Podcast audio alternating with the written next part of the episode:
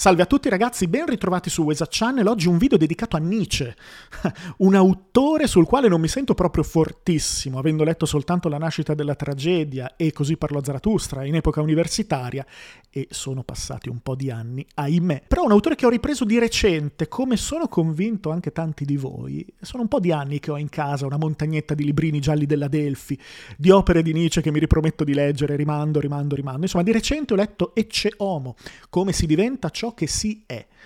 La scelta di questo testo eh, è stata dovuta al fatto che mi domandavo ma qua, quale sarebbe l'opera migliore da leggere? Allora sfogliandoli, cercando online, cercando di capire, sono giunto alla conclusione che fosse questa, anche se è quasi l'ultima, diciamo la penultima o la terzultima, a seconda di come la si voglia vedere, delle opere vere e proprie di Nietzsche, eh, penso di aver fatto una buona scelta e sono qui a dirvi che a mio avviso Ecce Homo è il libro giusto con cui iniziare a leggere Nietzsche, anche se è un libro finale. Finale non soltanto cronologicamente, solo Nietzsche contro Wagner è successivo e la raccolta di appunti del, della volontà di potenza, ma mm, finale perché vuole essere una chiusa, vuole essere un, un testo che ripercorre il suo pensiero e in questo libro Nietzsche eh, descrive i testi che ha scritto in precedenza e quindi troveremo un capitolo dedicato alla nascita della tragedia e troveremo un capitolo dedicato alle considerazioni attuali. Stessa cosa con Umano troppo umano, Aurora, la Gaia Scienza, così parlò Zarathustra, Al di là del bene e del male, Genealogia della morale, Crepuscolo degli idoli, il caso Wagner. E quindi risulta estremamente utile per chi vuole conoscere questo autore. Naturalmente bisogna mettere le mani avanti e chi conosce Nietzsche avrà anche già le mani nei capelli probabilmente, perché questo è l'ultimo Nietzsche, il Nietzsche ad un passo dal delirio, o forse qualcuno potrebbe dire dalla lucidità finale.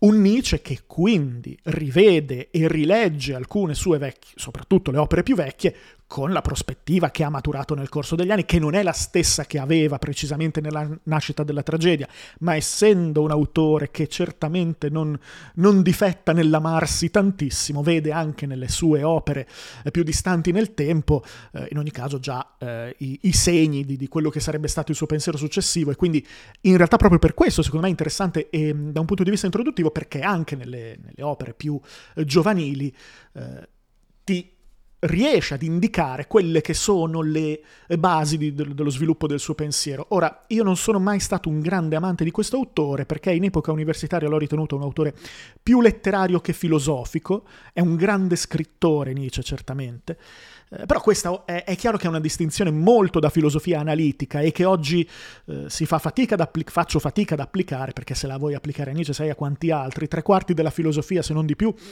può essere mm, in qualche modo ehm, considerata in questi termini, ma credo che questa considerazione sia interessante proprio perché eh, la distinzione fra ciò che è letterario e ciò che è filosofico palesemente eh, va bene in termini accademici, ma eh, diciamo che svapora poi quando si entra nei testi. È una distinzione di comodo, una catalogazione, come ne abbiamo mille altre ancora più sottili di questa, ma intendiamoci, Nietzsche è un grande scrittore, è sicuramente un poeta, un, un autore letterario di altissimo livello, ciò non toglie che sia un filosofo, proprio perché iniziamo un pochino a giocare con le parole, quando vogliamo essere troppo definitori in questi termini, quindi intendiamoci. Um, Nietzsche, autore, dicevo, estremamente enfatico, che non, certo non lesina i complimenti a se stesso, un autore che si vede così rivoluzionario, importante, unico nella storia, il primo uomo onesto della storia o qualcosa del genere, mi pare si, defi- si autodefinisca. Um, a volte fa un po' sorridere a me personalmente che non tengo il suo santino come lui non vorrebbe, ora lo vedremo, da nessuna parte, a volte mi fa un pochino sorridere questo suo costante elogiarsi, leggendo, per quanto, ripeto, estremamente coinvolgente, anche bello da leggere, no? leggendo viene veramente da dirgli, ma ascolta, ma queste cose non te le devi dire da solo. Eh, in ogni caso, un autore che soffre, a mio avviso, del, del contesto d'estrazione, ne soffre persino troppo, eh, quasi ad universalizzarlo e a rendere e a vedere universale quella che è una storia sia filosofica del suo pensiero che biografica a tutti gli effetti, una storia di un rigetto.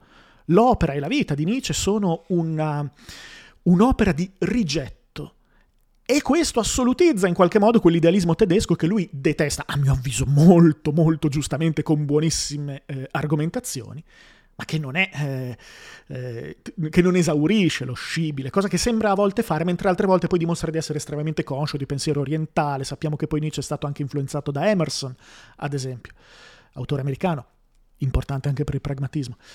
Ehm, comunque, una, una, una vita, una produzione estremamente tormentata eh, dovuta proprio questa, allo sviluppo di un pensiero critico in seno alla cultura tedesca, di cui Nietzsche arriva ad essere un, un odiatore eh, senza, senza, appello, soprattutto lo si vede qui in Ecce Homo, no? e questo è... Eh, è davvero lo sviluppo del suo pensiero, non si poteva certo dire la stessa cosa. All'inizio della sua produzione si vede come poi si evolve la sua posizione rispetto a Wagner. Quindi a proposito di autoelogi senza vergogna, un capitolo si intitola I capitoli che non sono direttamente intitolati alle sue opere precedenti saranno Perché sono così saggio, perché sono così accorto, perché scrivo libri così buoni e poi alla fine perché io sono un destino. E l'ultimo, Gloria e Eternità. Eh, diciamo che perdoniamo a Nietzsche, autore così verace e immoralista rispetto a, a modestie e eh, in qualche modo eh, accortezze che lui detesterebbe, gli, gli perdoniamo per forza suo, eh, questa sua visione gigantesca di se stesso, dirà chiaramente di essere lui Zarathustra, lo dice esplicitamente nel capitolo dedicato, qui come è logico che sia, no? glielo perdoniamo, glielo perdoniamo eh, prima di tutto perché il suo caso umano e filosofico è così interessante, eh, secondariamente perché in realtà è coerente con la sua posizione. Eh, in ogni caso, Nietzsche, un, un, un autore facilissimo eh, da idolatrare. È molto facile innamorarsi di un autore che scrive così, di un autore così potente, no? Rovesciare idoli, parola che uso per dire ideali. Questo sì è affar mio, leggo qui dall'introduzione, ma giusto perché ho aperto... La realtà è stata destituita del suo valore, del suo senso, della sua veracità, nella misura in cui si è dovuto fingere, corsivo, un mondo ideale.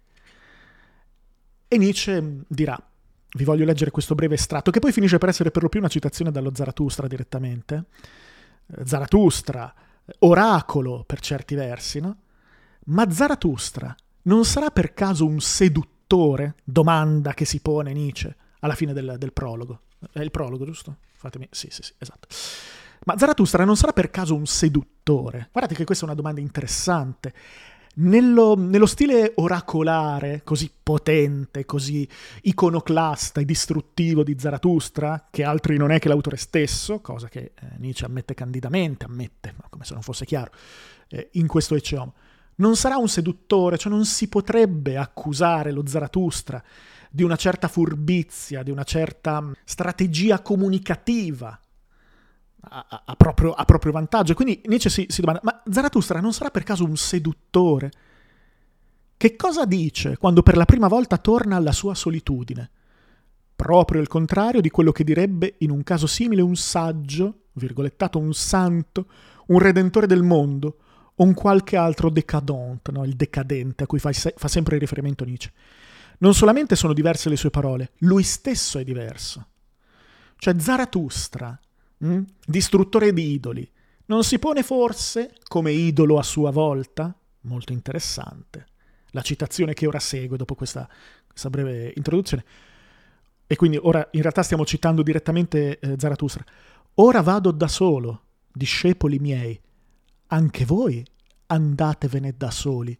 Così io voglio. Andate via da me e guardatevi da Zarathustra.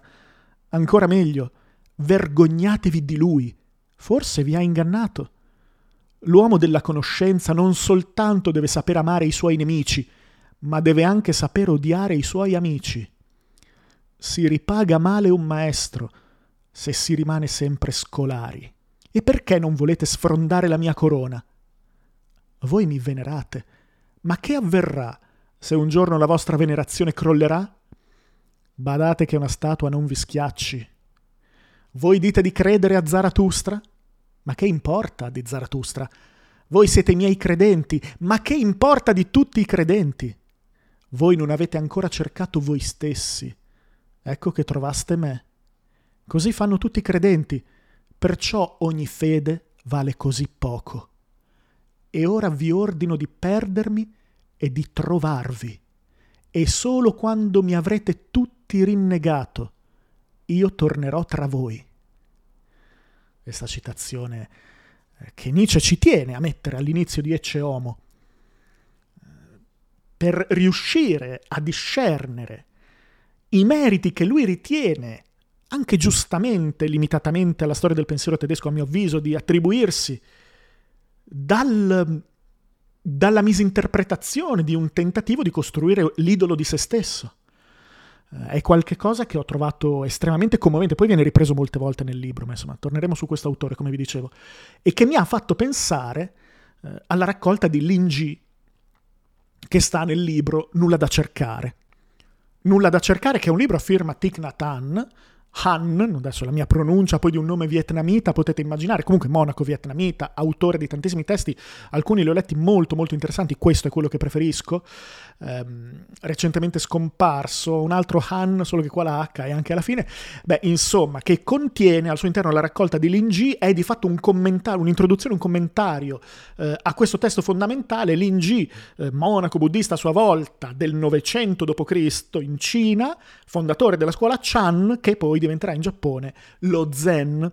Eh, la raccolta di Linji, eh, testo eh, molto alieno alla cultura occidentale, ma meno alieno, ad esempio, al pensiero nicciano, che contiene il famosissimo motto: Se incontrate il Buddha, uccidete il Buddha.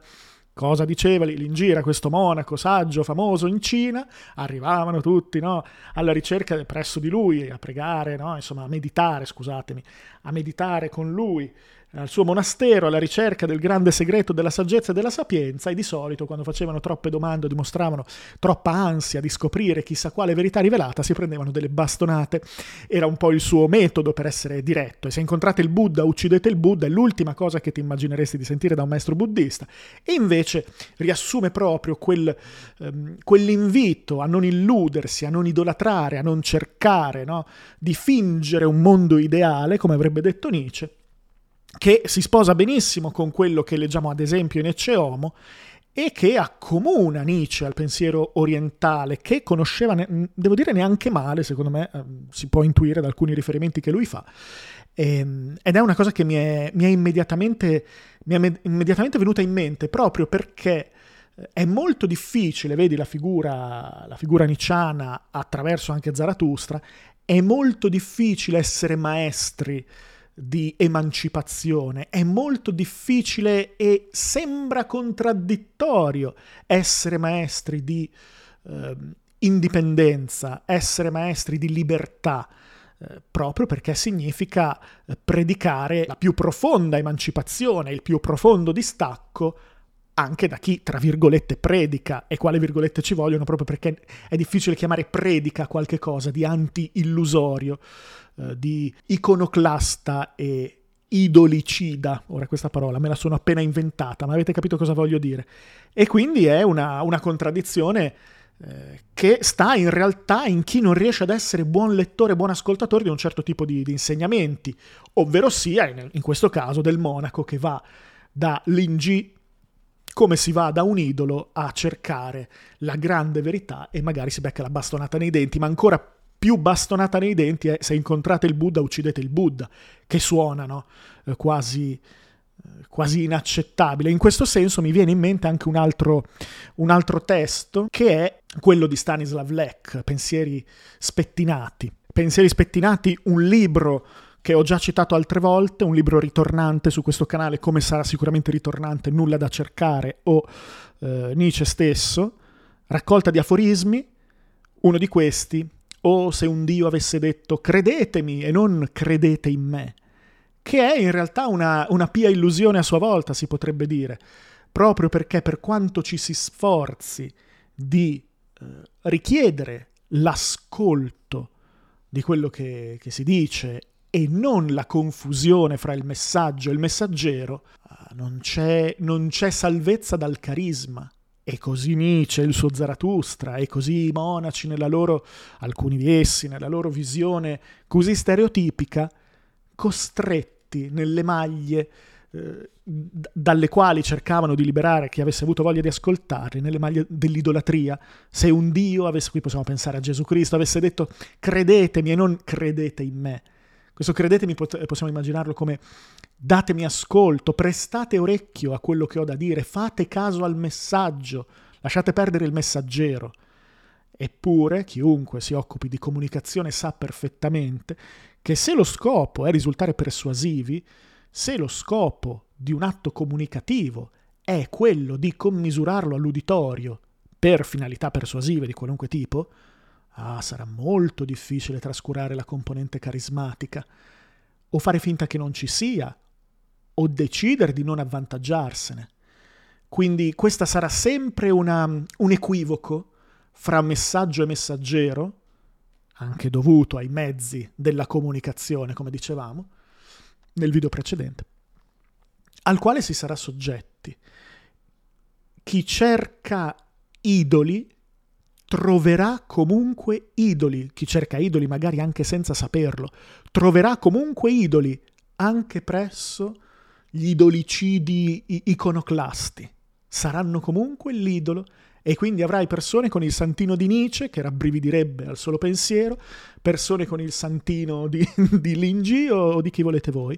E questo ci fa pensare, per quello scrivevo YouTube, no? in quell'introduzione, a matita nell'introduzione lì di Ecce Homo, proprio perché ti fa pensare all'utenza che cerca e trova perché lo cerca in un bias di conferma rispetto al quale non c'è argomento, non c'è scossa bastonata di Lingi che basti, che cerca un idolo, forse a volte cerca un genitore, una figura in qualche modo eh, surrogato di una figura genitoriale o, o dell'amico, no? in questa parasocialità.